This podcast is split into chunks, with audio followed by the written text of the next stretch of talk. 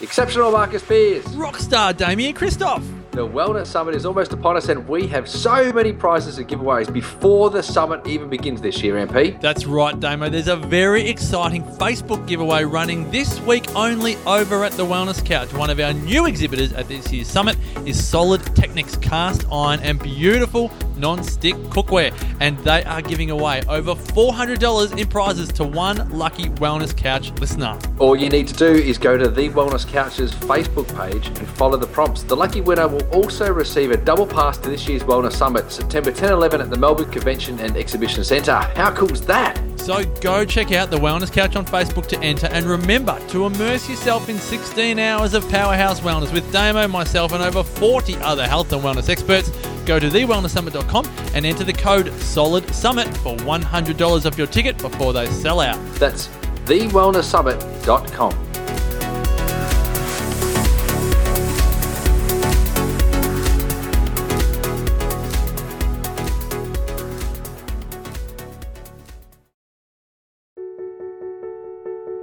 TheWellnessCouch.com, streaming wellness into your lives. The Real Food Reel is a fresh and educational podcast dedicated to your health. We get real on current research, debunk food myths, and educate you on how to just eat real food. Your host, Steph Lowe, the natural nutritionist, is one of Australia's leading sports nutritionists, passionate about simplifying nutrition and addicted to coconut lattes, smoothies, and sweet potato. If you love the show, then please leave us a review on iTunes. Share the Real Food Reel with your friends and continue to spread the real food love.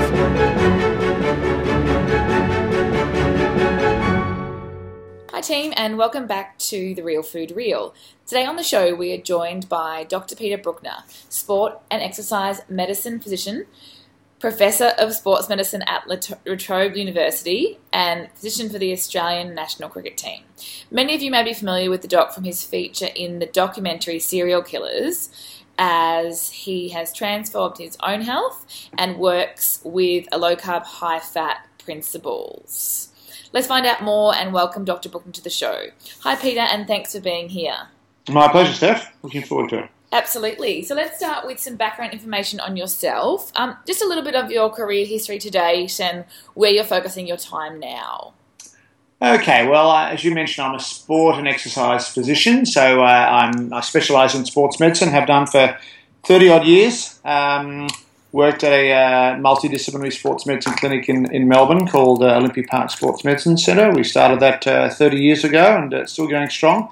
Um, and uh, I've worked with a whole series of different uh, sporting teams over the years, from AFL teams to national uh, sporting teams, done a couple of Olympic Games, Commonwealth Games, and so on. Um, did the Socceroos at the 2010 World Cup, and then went from there to uh, to England and worked for a couple of years at the Liverpool Football Club as their head of sports medicine and sports science. And for the last three years, I've been the team doctor for the Australian cricket team. So uh, um, that keep, keeps me reasonably busy. Cricket is almost a full time, uh, 12 months of the year occupation these days.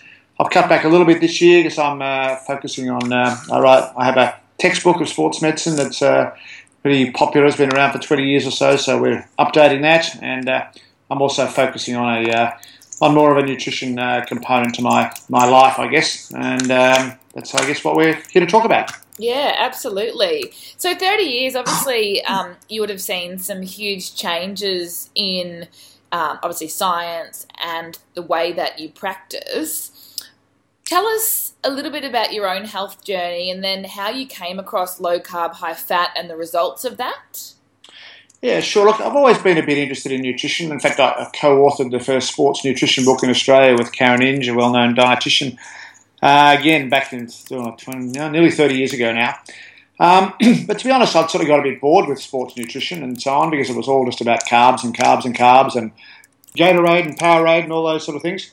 Um, but um, my own health, um, I guess, uh, like so many middle-aged men, I just sort of gradually uh, put on weight um, over, you know, probably half a kilogram a year over 30 years to the point where four years ago when I uh, when I turned sixty, I was um, you know probably fifteen, you know, twelve or fifteen kilograms overweight. Um, I, in retrospect, I was clearly pre-diabetic. I had uh, high uh, insulin levels. I had high triglycerides. I had a fatty liver.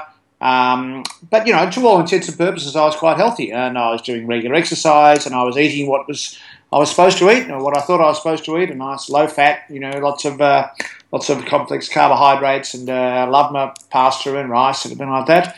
And uh, and yet I still continued to put on weight, and uh, so that was me, age 60, which was the age my father had developed uh, type 2 diabetes. So I was pretty conscious of uh, not wanting to go down that that track.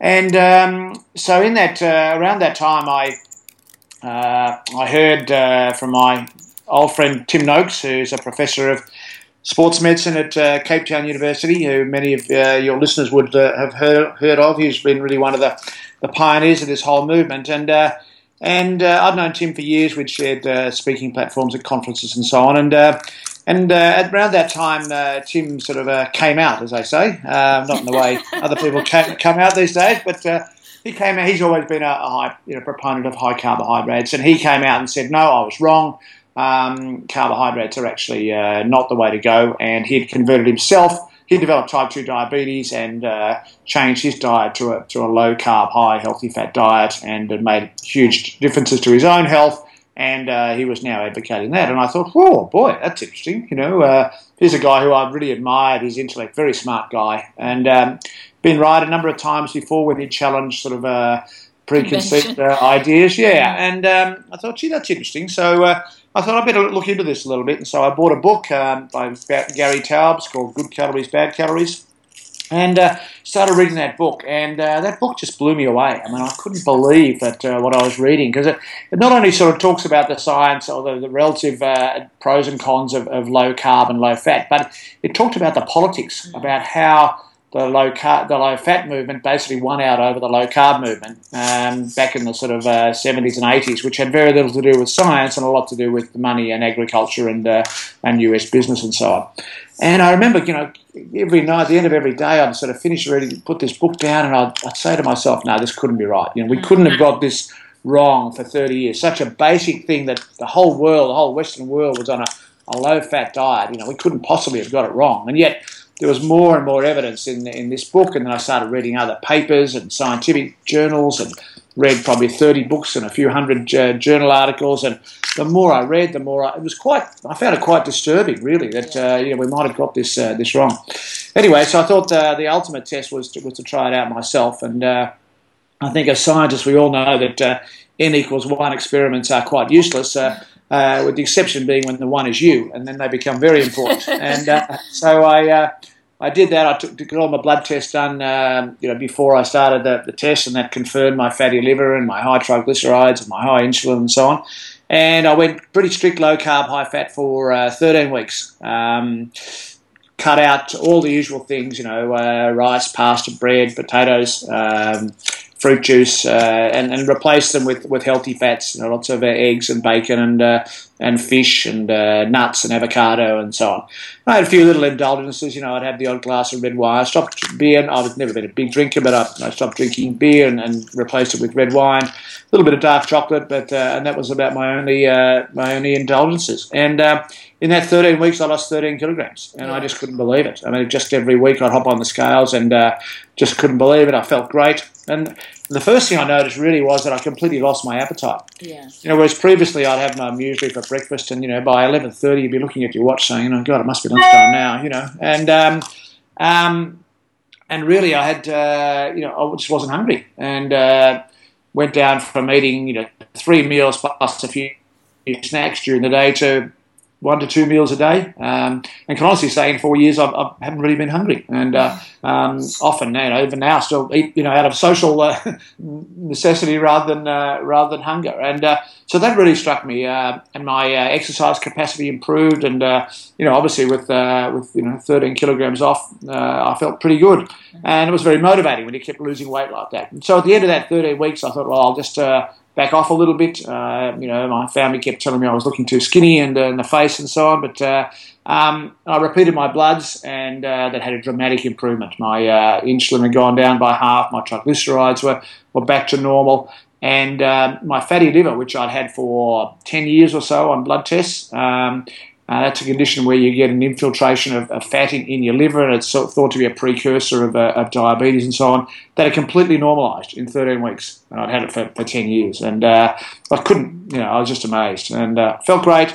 Um, there's one big disadvantage was that I had to get a new wardrobe because yes. I had two sizes in uh, trousers, but I figured that was a small price to pay. So, so that was really my uh, you know my uh, eureka moment, and, um, and I continued to, to read a lot, uh, write a lot, and became very passionate about uh, this whole concept and trying to convince my fellow medical practitioners and uh, and the rest of, of the world that we're on the wrong track and it was time to, to change and stop stop having so many unhealthy carbs and replace them with healthy fats. Yeah, absolutely. And how have you gone? Like we touched on briefly before the show, you know, that we are seeing these slow, steady changes. Uh, we also know that Paul Tim Noakes has been the subject of significant criticism and even, you know, legal trials. Um, what's been your experience in Australia with your peers, and have you had any challenges spreading the message that you can share? Oh, constantly. You know, they all think I've lost my marbles, and uh, um, yeah, there's a lot of resistance to this. Um, two main groups that are really resistant. One is the doctors, um, because uh, you know we've been taught uh, the same thing for all this time, and, and we're a very conservative profession, and, and, I'm I'm the same. I'm very conservative and uh, and you know reluctant to embrace uh, you know fads or new ideas or anything like that. I mean, I remember you know always being very critical of people who are on so-called fad diets. I mean, I don't really consider this a diet. You know, I just consider this is this is the way I've chosen to live, really. And uh, um, yeah, so doctors, uh, you know, think you're slightly crazy. Um, what I do with uh, with my medical friends is if they talk to me about it, just you know, it's been a fairly dramatic weight loss, and a lot of people come up to me and say, "Oh, you know, you look great," you know, and must admit I looked pretty bad beforehand, but uh, you know, you look great and you've lost all this weight. You know, what happened? And, and then you start talking about this. Uh, you know, low carb, high fat, and you can see them sort of switch off and think, oh, this guy's, you know, talking rubbish and you know, it's crazy and so on. So what I do with my medical colleagues is that I say to them, okay, would you read a book? And they all say yes because you know you have to say you can read a book, and um, and I uh, I send them a copy of uh, Nina Teicholz's uh, Big Fat Surprise, which I think is uh, the best book uh, that I've read, probably even a little bit better. Gary Taubes' book was the first one I read, but I think Nina's is even better.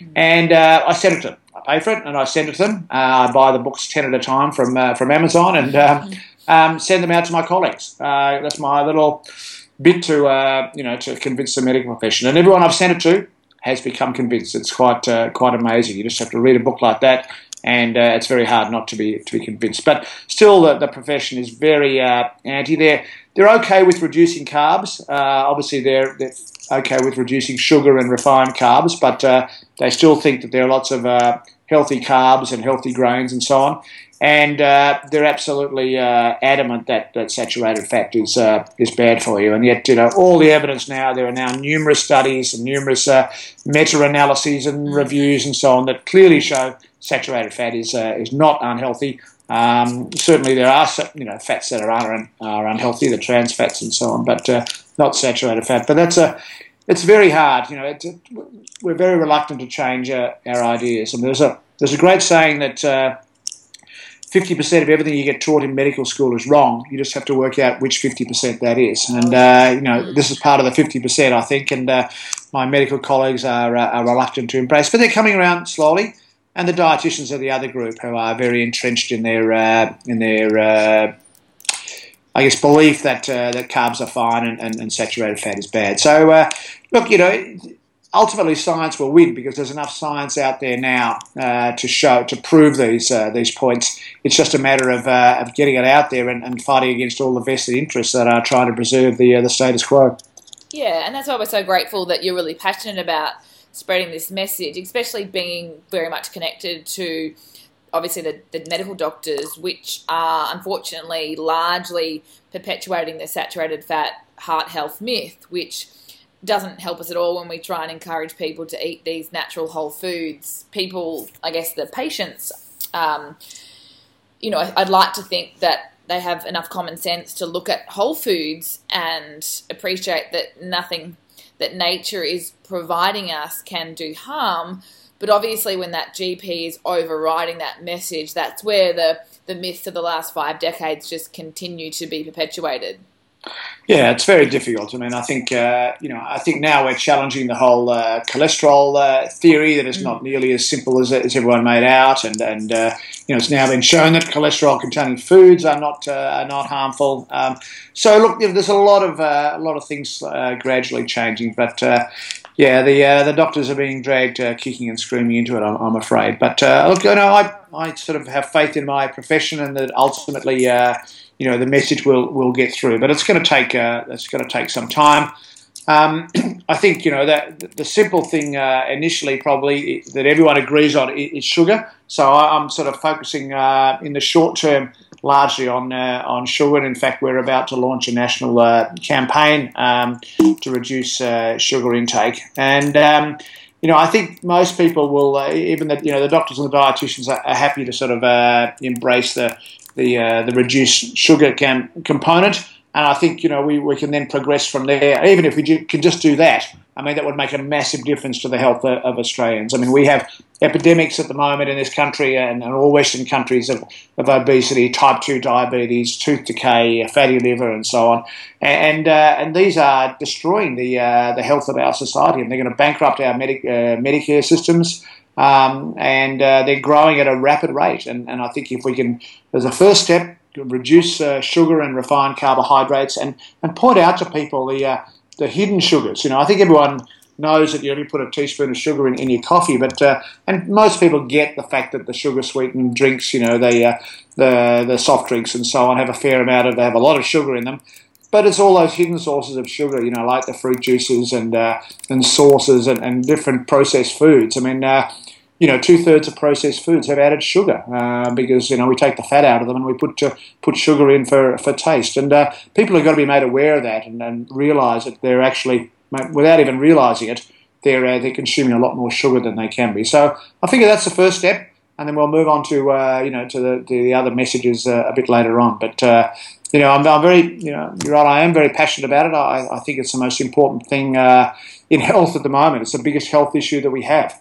Uh, because if we don't do something soon, we're going to have this massive, uh, if we haven't already got it, this massive problem with type 2 diabetes and all its complications. It's not just the diabetes, but it's the, the cardiovascular disease, the, uh, you know, the amputations, the blindness, the kidney problems that, uh, that occur as a result of, uh, of type 2 diabetes that have just put enormous both personal and, and community burden on, the, on the health. So it's really important. I just think I can't think of anything more important in health at the moment than uh, than reducing sugar and, uh, and, and processed carbohydrates.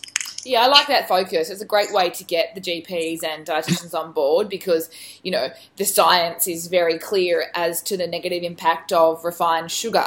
Um, and then if we, you know, obviously slowly can start to change the, the, the full message, um, you know, at least we're starting somewhere and avoiding those barriers of the past.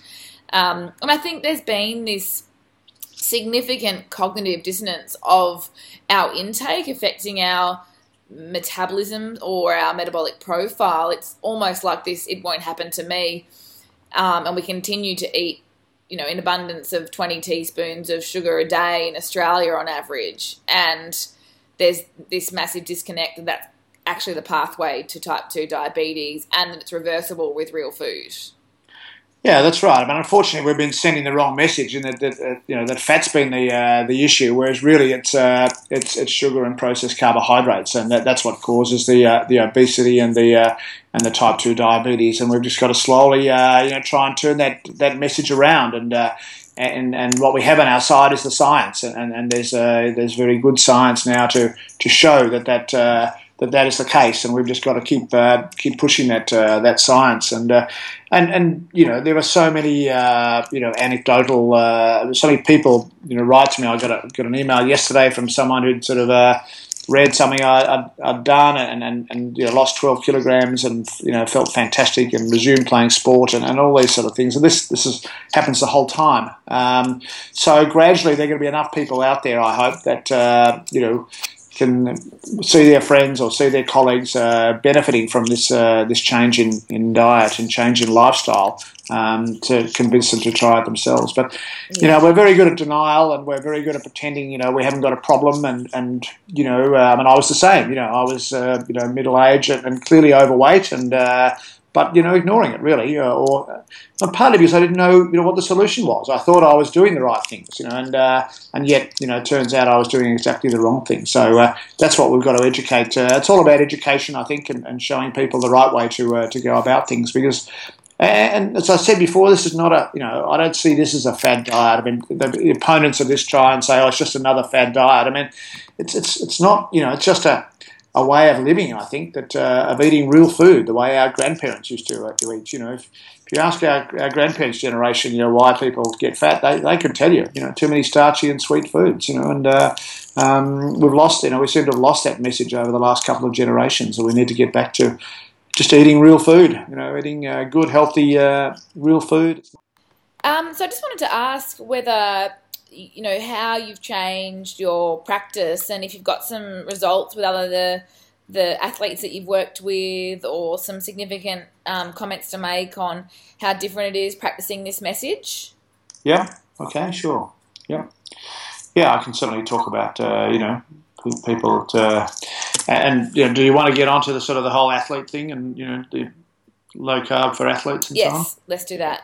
Okay, fine. Okay, all right, far away. Um, yeah, I couldn't agree more. I think real food is as simple as that, and it's not a fad. It's it's something that we all should be doing for today and certainly our health tomorrow. So, what I wanted to move on to next was for you to share your experience with um, how your practice has changed. So, the fact that you now share this message with the people that come to see you, um, and then your experience with the athletes that you've worked with. Yeah, well, I certainly, uh, you know, this has become a big part of my practice. I think because I think the uh, the importance of nutrition it, it's it's important in all sorts of uh, areas of medicine. It's not just sort of weight loss or, or diabetes, but uh, I think uh, there are lots of uh, other benefits to uh, improving your diet. I mean, one of the things that we find in, in my area of sports medicine is, that a lot of uh, conditions are as a result of inflammation. Mm. And um, you know, there's now pretty good evidence that there are a number of factors that promote inflammation. Um, one of which is uh, is sugar and, and uh, processed carbohydrates, and they seem to uh, to have a significant effect on on increasing inflammation. And so, those people who do have uh, things like osteoarthritis and, and uh, tendon pain and so on, I encourage them as part of their treatment. It's not obviously not the only part of their, their treatment, but uh, as part of their treatment to reduce the uh, the inflammatory foods, if you like, um, particularly the, the sugars and, and processed carbohydrates. So uh, so it has become part of my uh, my sports medicine practice as well as as well as my you know general sort of a lifestyle practice. The other interesting thing that uh, that you know always used to sort of uh, puzzle me was that so many you know serious athletes who are training very hard are actually a little bit overweight, and um, you know you, you just got to look at the starting line of a marathon or, or, a triathlon or something like that, and, and you know there are there are lots of people there who are a little bit overweight, not grossly overweight usually, but you know usually three, four, five kilograms overweight, and and I have found the same thing even with uh, you know, players like the Australian cricketers and and, uh, and other professional athletes who are, um, you know, despite all their exercise and despite, uh, you know, supposedly eating the right sort of uh, things with lots of uh, carbohydrates and so on, uh, find it hard to lose uh, those extra few few kilograms that that help them perform. So the, that group of people have benefited certainly from uh, reducing the amount of carbohydrates and especially simple carbohydrates that they uh, that they have, and uh, and in some cases replacing them with some uh, some healthy fats. So we've had some uh, success with uh, with a whole range of different athletes, both from a weight loss point of view and also in reducing some of the symptoms of their uh, of their inflammation uh, and uh, their different types of uh, inflammatory conditions such as arthritis and so on. So it's been quite uh, quite rewarding in that in that regard. So I I counsel uh, most of the of the people that I that I talk to um, into at least just you know reducing some of the the more inflammatory components such as the sugars and so on. Yeah, absolutely, and I think it's great to see the the message being spread at that elite level because unfortunately the sponsors and the influence of the often the dietitians have sort of led them to be in that position where their the bulk of their plate does come from refined carbohydrates, which can't make sense. I mean, I know they're active, so their requirements are greater than someone that's sedentary, but that doesn't mean that it can't come from whole food, which has all the other benefits that you've mentioned as well. That's right, and I think uh, you know, there's been a lot of controversy as to whether a, a, a low carb, high fat diet, for instance, is is, uh, is suitable for, for elite athletes. And uh, there has certainly been plenty of uh, athletes who've uh, uh, proposed that and are following that. it tends to be the, the, more endurance type athletes, particularly the ultra endurance athletes. And, and there seems to be a fair amount of evidence now that for an ultra endurance athlete, um, there are benefits to uh, switching from being a carbohydrate burner, if you like, to being a fat burner, because obviously you've got a lot more uh, more fat available for uh, for uh, storage. Uh, I've had one athlete who's just completed a 100 kilometre run. Now you might think that's a little bit crazy, it probably is, but they have a 100 kilometre run in the Blue Mountains every year, mm. and he just finished that um, totally on a low carb, high fat diet. In the whole, I think it took him 13 hours and he said he had half a banana uh, during the race and uh, no other uh, nutrition required. And uh, he was able to cope perfectly well at that, you know, reasonably sort of lowish intensity level mm. for a long period of time. So I think those types of, uh, of competitions, uh, you know, ultra endurance sort of stuff, can benefit greatly from from lots of lots of fats and reducing your carbohydrates. The more interesting question is the sort of shorter events. Um, things like team sports, you know, like uh, various football codes or, or, basketball or netball or, or whatever. And, uh, and and there have been people playing around with different levels of, uh, of carbohydrates and fats in that. Uh, I know a number of the uh, the AFL clubs, for instance, have looked into uh, into this, and they've looked into um, doing their training on a, on a low carb, high fat diet. So during the week, they'll they'll severely limit the amount of carbs that they have and then just before the night before and on game day, they'll top up with some uh, some carbs to help them with uh, energy, and that's called. Uh, uh, train train low, compete high sort of uh, process. So that's becoming quite popular in sport. So we're still, uh, you know, the jury is still out a little bit on, on which sports and uh, and which types of activities benefit most from. Uh, or could benefit from a, a, low carb, high fat diet, and I suspect there's a fair amount of individual variation. Um, I think some of these footballers and so on seem to be fine. Uh, full time on a low carb, high fat diet. Others will tell you that no, they when they really need to up the intensity of the exercise, they feel as though they need to draw on some uh, some carbohydrate fuel, which is fine. So uh, you know, I think uh, it's a fascinating area of research, and, and, we'll hear a lot more about that over the next few years. But it's uh, it's certainly something to look into. Yeah, and I think the great thing about LCHF is it's that it's that spectrum. You know, we know that an elite footballer that's metabolically healthy, that's doing lots of high intensity training, can you know they have a bigger budget for whole food carbohydrates and i think that's important that you know they don't need to be down around the 20 grams a day like a di- diabetic would be oh. um, it can be quite detrimental to their, to their performance and we've seen with um, with the demons how they originally went paleo. And you know one of those myths about paleo is that it's low carb when it doesn't have to be but it's seen yeah. as that way in comparison to the food pyramid. And they all felt you know fairly amazing um, initially and then some of them were suffering at the top end. But obviously you can scale your carbohydrate intake upwards especially ha- after you've done that what we call a hard reset you know you did your 13 weeks and as you said it was you know, quite restrictive with just the, the indulgence from red wine and dark chocolate. But most people then find they can open up the window and at the right time, the strategic intake of carbohydrates from whole foods can be really beneficial. Yeah, that's uh, that's right. That's been been my experience, and uh, you know, I think that's uh, that's a good way to go. I mean, it, we haven't even touched on insulin resistance, but it really depends on the degree of insulin resistance. Yeah. As you said, I mean, if you're significant, severely insulin resistant, you're already a type 2 diabetic and so on, yeah, obviously you've got to severely limit your, your carbohydrate intake. Most young people, athletes, are probably pretty insulin sensitive.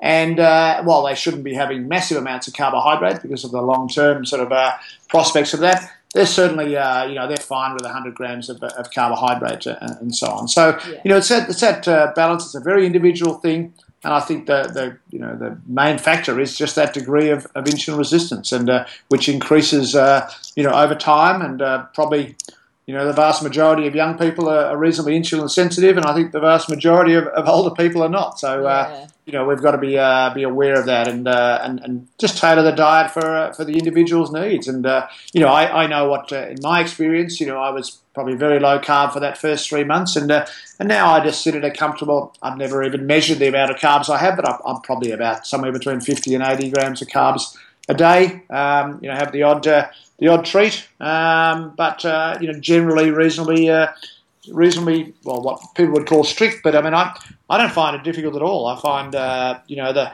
the low carb diet i mean i i really enjoy my food and i eat very well and, and uh, um, you know i can eat you know anywhere And i haven't yet been to a restaurant where i haven't been able to find something that's uh, that's reasonably uh, low carb high fat and healthy. So it's not as difficult as people make out and uh, Yeah. i think the degree of, of carbohydrates is just a very individual thing depending on uh, on your degree of insulin resistance Yeah, absolutely. Very relative. So, just one more question on, on how you practice in clinic. Do you just get um, the like? Do you support the individual to work out what they need, or do you use those blood markers to look at their level of insulin resistance or carbohydrate intolerance? Look, it's a, a bit of a combination of, Yeah. of the two. I mean, it all depends on the individual. You know, if they are a you know middle-aged uh, person with abdominal obesity and, and you know fatty liver and so on, well then you know I'll uh, I'll uh, encourage them to be fairly strict initially and so on. So Yeah. it, it's just treating the individual, I think. And uh, you know, yes, I use blood tests as part of what uh, what I do. Um, but also, you know, looking at the individual themselves and what their uh, what their concerns are. Is it weight? Is it uh, you know family history of diabetes? Is it their, their liver problems? You know, is it uh, concerns about cardiovascular disease and so on? And a lot of people are very confused about the whole cholesterol thing. You know, I spent trying I spend a lot of my time trying to explain that uh, you know the, the cholesterol conundrum, if you like, and uh, and reassure them that uh, you know there are probably more important measures than uh, than your total cholesterol. And uh, I really focus on, on triglyceride levels and HDL levels, and uh, they're they're the important ones uh, to me, and so on. So you know a lot of it is uh, a lot of my time is spent uh, trying to explain the, the complexities, and it's a very complex. I mean, the whole cholesterol thing is incredibly complex, and uh, um, but I try and sort of keep it reasonably uh, you know simple and straightforward, and spend a lot of time talking to my patients about those sort of issues. Yeah, we had um, Ken Sikaris on the show just a couple of weeks ago, who I know, I'm sure you know from Low Carb Yes. Down Under. Yeah, great man. Yep. Yeah, absolutely. And it was a fantastic episode. We had so much positive feedback about people who really, you know, finally sort of, I guess, could appreciate that that total cholesterol message is 30 years out of date. And then we can look at our TC to HDL um, ratio and, and other markers, as you say, with the triglycerides. Yeah. So great to hear that, um, you know, obviously that message is continuing to be spread. And um, if we can, obviously, you working with your GPs and, and Ken at the pathology level, um, you know, things will keep on changing and heading in the right direction. Yeah, like I hope so because you know, as I said, the science is there, and uh, you know, unfortunately, the the, the you know uh, the lack of science uh, for the the original guidelines has, has now been sort of highlighted, and uh, and people are starting to realise that uh, you know the whole basis of, of everything that we've done for the last thirty years was uh, was was based on, on very flimsy or, or virtually no no science at all. Had, had more to do with uh, with money as as usual, and, uh, Yeah. and people are starting to slowly realise that. But it's a as we've said, it's a battle, and we've got to keep battling away. And uh, you guys are doing a great job, uh, you know, promoting this sort of uh, stuff. I think it's really important, and I congratulate you on it. It's good. Oh, thank you very much. Um, so I just wanted to just touch more on um, the sugar campaign that you've got coming up. I believe it's um, August now, but tell us a little bit more about um, what you're doing there and maybe where we can find out more. Um, Sure. Look, what what concerned me, uh, you know, I, I had a conversation with, with some people at the end of last year, and and uh, and I said, look, you know, there are there are all these sort of good people out there talking about uh, about you know diet and and uh, you know and talking very sensible stuff, but they're all giving slightly different messages. You know, it's as you mentioned, it's paleo and it's low carb and it's low GI and it's Mediterranean and it's this and it's that and so on, and uh, and the, it's all basically the same message, but it's all a little bit different. And and I felt that uh, all we were doing really is confusing people. And a lot of people would, would sort of come to me and say, "Oh, look, I'm so confused about what I should be eating now. You know, is fat okay now? You know, can I eat fruit? Can I eat red meat? And all those sort of issues that uh, that people have been talking about. And I just felt that the message is sort of being being uh, diluted and lost as a result of that. And um, and I thought, well, you know, the one thing that everyone agrees on is is sugar. Um, and uh, you know, the, even the doctors, the dietitians, and all these sort of different groups will all agree that uh, that sugar is a, is an issue. And I thought, well, rather than trying to sort of change everything at once, why don't we just what you know? What about if we got all these different groups to come together under one banner and say, look, we're not going to talk about anything other than, than sugar as far as this campaign goes, and focus totally on reducing the amount of added sugar. And uh, so I went around and started talking to all these different uh, groups, and to my surprise, everyone was incredibly supportive and, and positive and said, yeah, yeah, you know, we really uh, agree with that, and we, we're happy to support it, and, and, you know, we'll put our sort of stuff in the background for the moment and support your what uh, what you're doing. So we've had enormous uh, support, and we've sort of been building this uh, this coalition. I think with any campaign, it's good to have a, a, a target. So we're we're talking about uh, the campaign is called Sugar by Half, and the aim is to reduce the amount of added sugar uh, that the average Australian takes. Which, as you mentioned before, is, is it's debatable what it is, but it's somewhere around 16, 20 uh, teaspoons of sugar a day. Yeah. Reduce that by half, which brings it down under the sort of uh, the, the, WHO recommended uh, guidelines. And uh, we know that uh, teenage boys, for instance, have a much much higher uh, incidence and so on. So I think a, a target like that is uh, is quite good. So we're just in the process of developing that, that campaign at the moment. as I said, we've got a whole bunch of people working on it.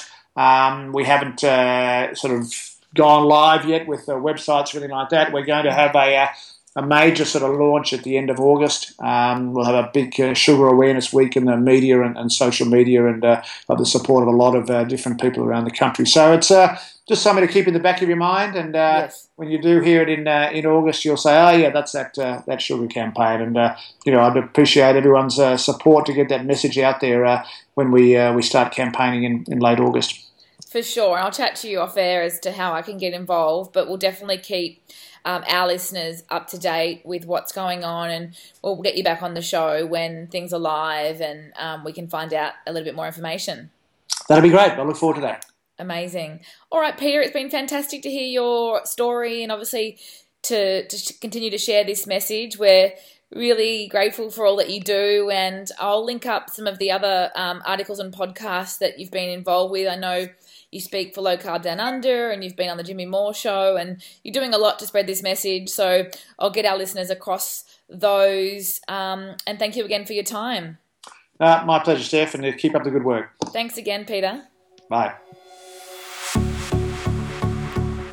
This has been a production of TheWellnessCouch.com. Check us out on Facebook and join in the conversation on Facebook.com forward slash The Wellness Couch. Subscribe to each show on iTunes and check us out on Twitter. The Wellness Couch, streaming wellness into your lives. Whilst the Wellness Couch presenter endeavor to provide accurate and helpful information to their listeners, these podcasts cannot take into account individual circumstances and are not intended to be a substitute for health and medical advice from a qualified health professional. You should always seek the advice of a qualified health professional before acting on any of the information provided by any of the Wellness Couch podcasts.